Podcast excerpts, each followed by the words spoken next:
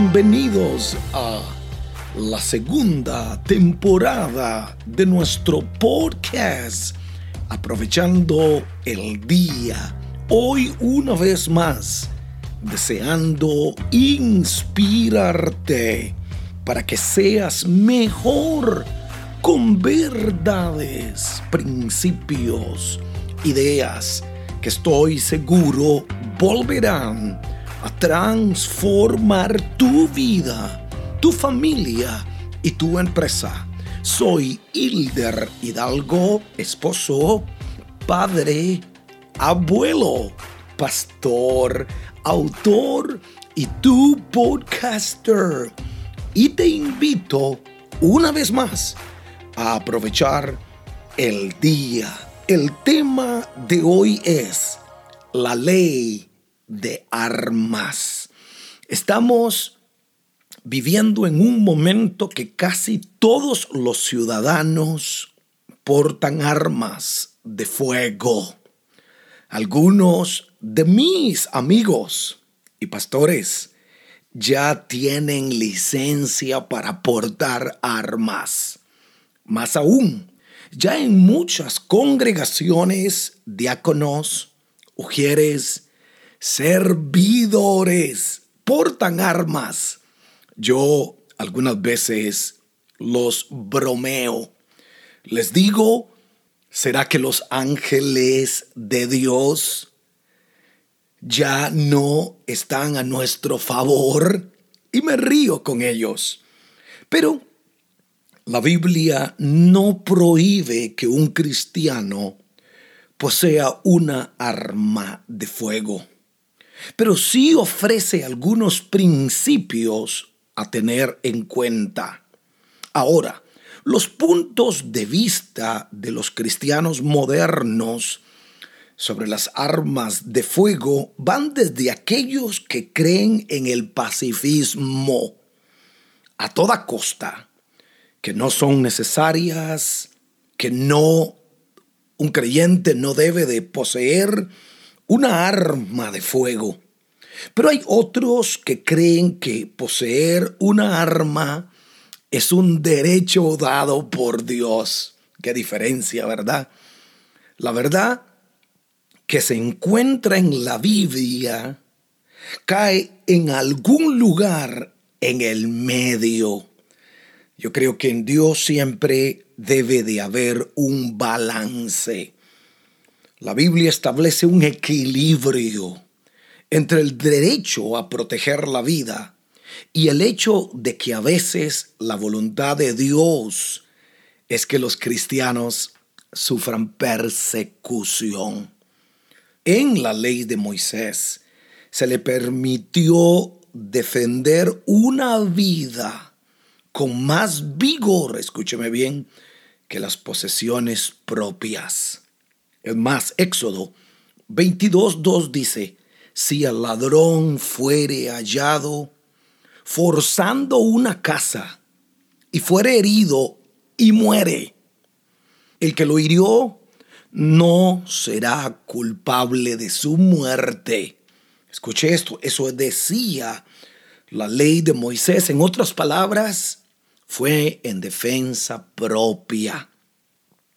Ahora Jesús afirmó que a veces es necesario estar armado para defenderse. No lo dijo exactamente, pero lo dio a entender.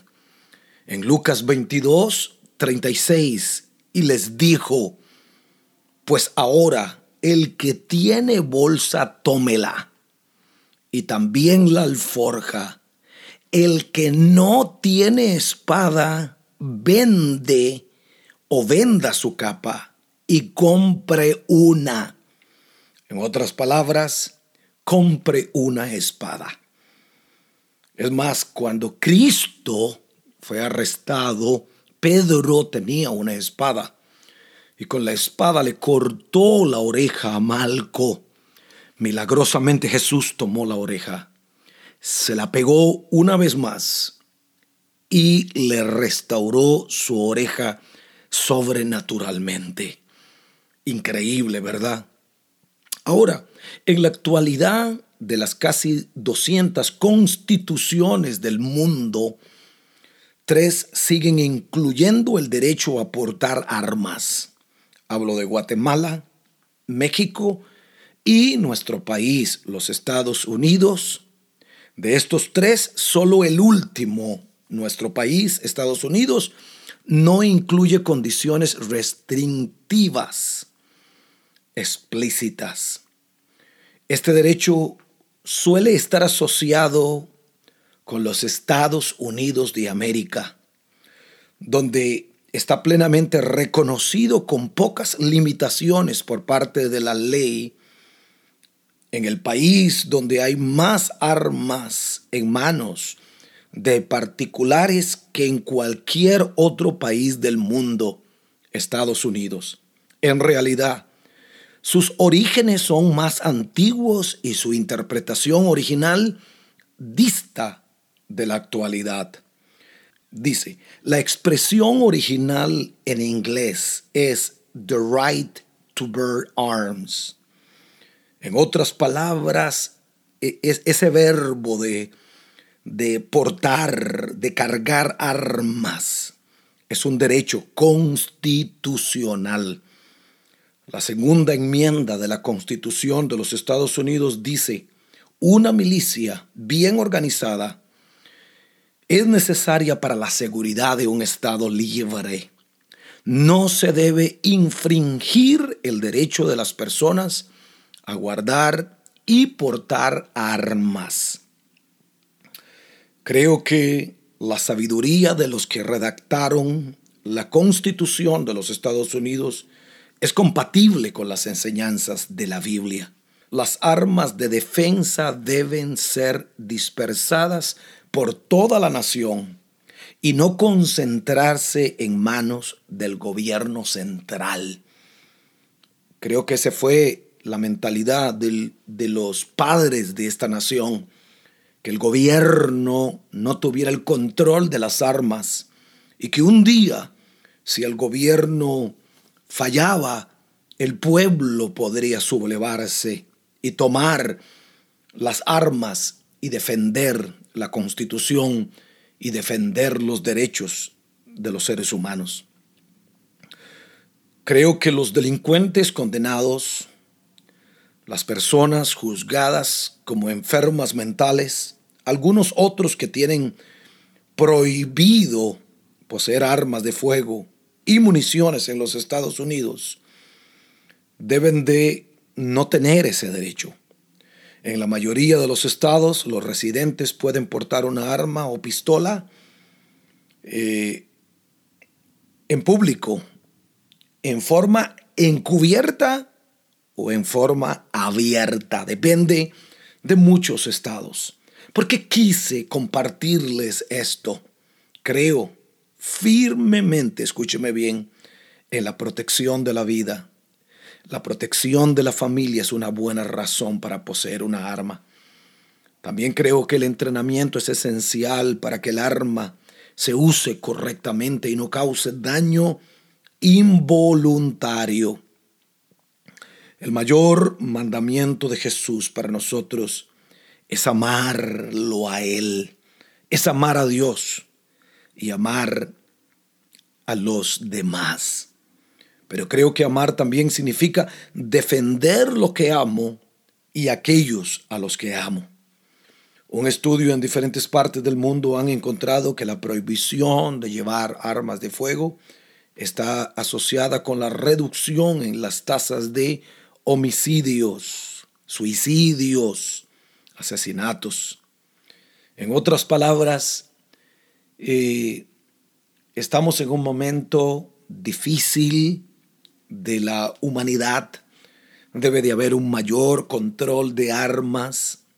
El derecho a portar una arma es eh, eh, la decisión de un individuo.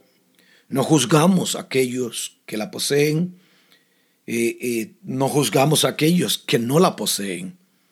Creo lo que dice la Biblia, que las armas de nuestra milicia, escuche qué hermoso, no son carnales, sino que son poderosas en Dios para la destrucción de fortalezas. Pongamos nuestra confianza en el Señor. En el mundo, como conté la semana pasada, viviremos momentos difíciles, balas, eh, eh, disparos.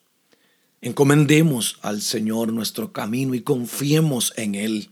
Conté la semana pasada de cómo alguien mató a varias personas en un mall y uno de los que estaba en el mall tenía un revólver y una pistola y terminó matando al asesino. Quizá aquel eh, eh, asesinato de este hombre fue un acto heroico para muchos. Fue valiente lo que él hizo. Primero para defender su vida y para defender los demás. Encomendemos a Dios nuestro camino. Oremos por nuestros estados, nuestros países. Que nuestra confianza esté en Dios y no en las armas. Eso es lo más importante pero nadie es condenado por portarla y nadie es condenado por no portarla. Y si este podcast te ha ayudado y lo escuchaste por Apple Podcasts, regálame un review de 5 estrellas y un comentario en iTunes. Recomiéndalo a tus amigos y mil gracias por escuchar aprovechando el día con Hilder Hidalgo. Mil gracias.